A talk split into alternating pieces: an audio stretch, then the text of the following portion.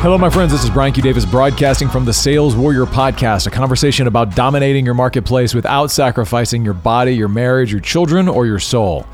And today's episode is this Even Formula One cars need a pit stop. Sit back and relax, and let's get started. So, it's natural to find yourself as an overachiever, hyper competitive executive, to find yourself in a consistent place of overwhelm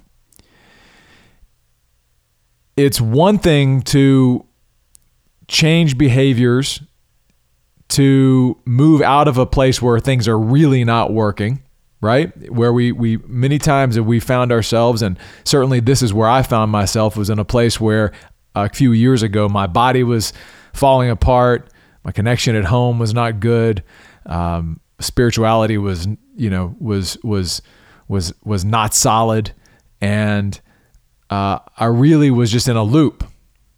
And eventually it got so painful that I had to make some big changes. And in making those big changes, I saw big results. Like over the first two years, especially the first six months, seven months, huge, massive tectonic shifts in who I was, how I was operating, my personal power, all of that just massive shifts because I really did have a massive pattern interrupt and change that. And if you want to hear the story, you can go back to the beginning or for early episodes of this podcast, you can get the full story.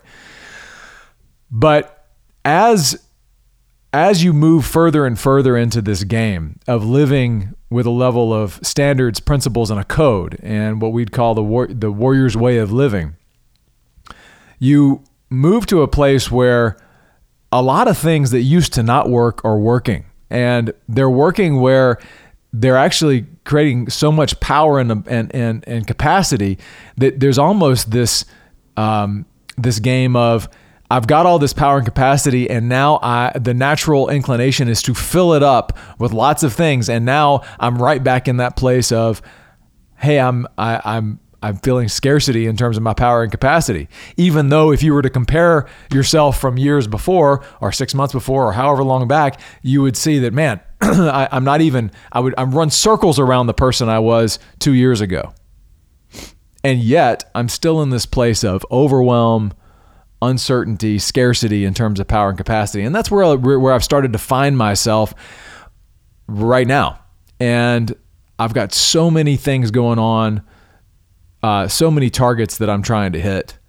And I had a great call with a with a coach, uh, Victoria Reese, yesterday. And one of the things that uh, was pointed out to me was that I've got a lot of things moving, but I don't. Ha- I'm not clear on all of. I'll be able to actually visualize all the things that are going on.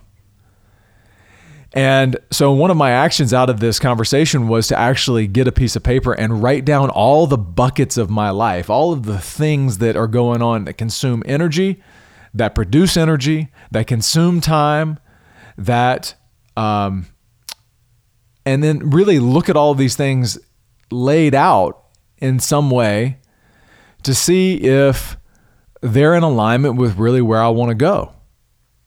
And it got me thinking about the idea of the way Formula One cars operate, or any really high performance racing car uh, operates, is that at some level, all the cars are the same, right? They're all super high performance.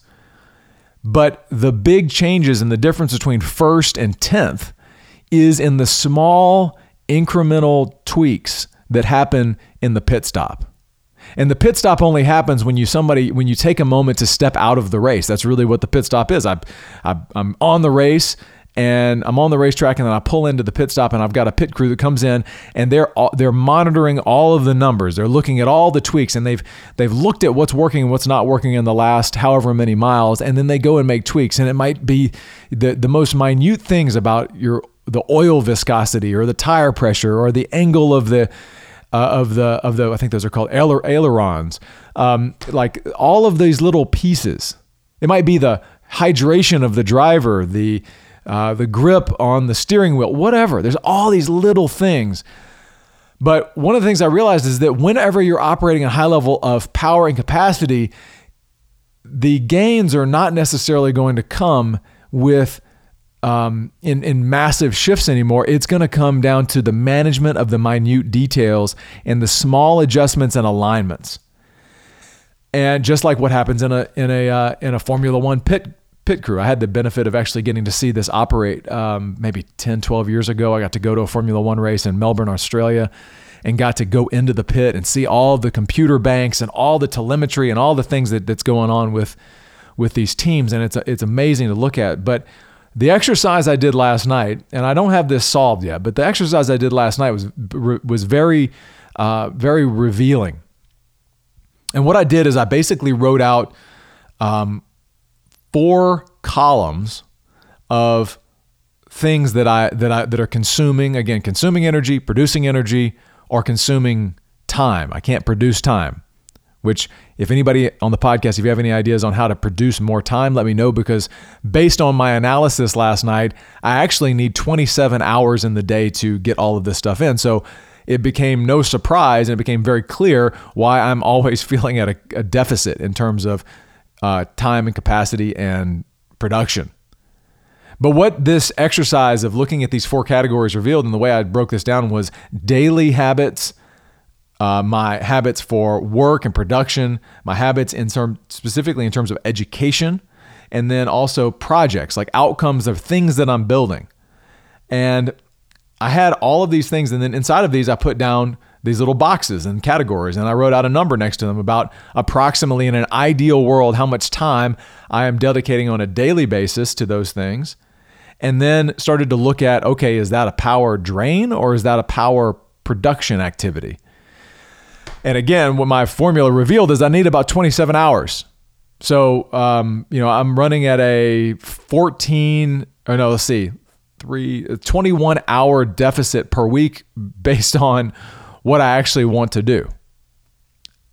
And so, uh, what one of the things that I, I, where I'm at now is the following: is that once you have all of your daily habits listed out, the things that you do every day.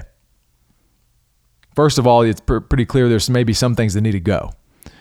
Um, but there, but there are other things that is a question of stacking activities and aligning activities. And what I dis- what I what I started to look at is is that there are certain things that I can stack together. And one of those things, for example, is fitness and prayer. Like I have I want to have prayer time every single day and I do this as part of what I've referred to in the in the podcast as a spiritual warfare protocol which is a combination of both physical activity and prayer. Stacking those two, two things together, I don't have to take um, two different time periods to do both those things. I can do them together and it actually combines to create something. It's kind of a one plus one equals three. But prayer, prayer time when I'm working out is actually very powerful for me. And so I started looking at once I can once you can see all of these blocks written out on paper, you can start to see well maybe there's certain things that I can do together as a as what's called a habit stack, and this is actually a term that I'm borrowing from uh, one of my coaches, Coach Jesse Uhl of the Habit Based Lifestyle. You check out his podcast. But if you take take different habits or different things that I'm doing every day, you can start to see where some of these things can happen at the same time if I change the way I'm doing that. That's step number one. The step number two is alignment. And I, as I look across the page, I've got daily on one side, then I've got work, then I've got education, then on the other side, I've got projects. And then when I look at my habits, I have to ask the question do these habits align to the outcomes of the projects and the timelines that I'm trying to deliver? Because in an ideal world, we aren't, we're, we are contributing, we're moving forward every single day towards one of our targets or each of our targets. There's something that happens every day towards those things. And one of the things that I've found is that as I try to work in a world where 27 hours is required every day, those things are oftentimes not happening. So, what happens is there's a demand build up for energy and exertion against one of these projects. It builds up to such a point that um, then I have to clear everything else out just to do that one thing, and then I uh, it, it ends up creating problems, right? And that is the difference. And the ability to see these things and start to align and stack our habits and behaviors on a daily basis against our longer term or near term targets is the difference between the Formula One car, you know, being 10th and being first. But here's the thing you never get a chance to do this unless you ever pull into the pit stop. And that's what I committed to uh, my coach, uh, Victoria, last night was that I was going to do this. I was going to take an hour and just do this.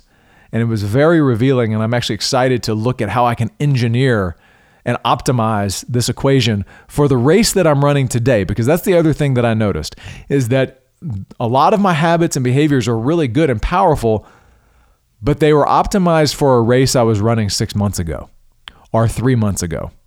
And they're not necessarily optimized for the race that I'm running today. So, if you don't ever pull into the pit stop, you won't have an opportunity to see that. Am I am are my behaviors and habits aligned to the race I'm running today? And then once I see that, what things can I optimize by aligning my habits and behaviors and stacking them together to create more time in a given day or week or month? So, where right now in your life do you feel at a scarcity of capacity? And perhaps consider moving into a pit stop. Give yourself an hour of time just to write down all of the things in terms of your daily behaviors, your work behaviors, things that you're learning and expending time on, and projects and things that you want to produce in your life. And see if there's opportunity. I can almost guarantee you that when you lay it out and you start to look at your life in that format, that it's just like being in the pit crew of the Formula One race. You can start to turn the dials and move things around and be aware of these things. And in doing that, give yourself a shot of moving from 10th place to first place. This is Brian Q. Davis signing off from the Sales Warrior podcast, a conversation about dominating your marketplace without sacrificing your body, your marriage, your children, or your soul. Thank you so much for listening.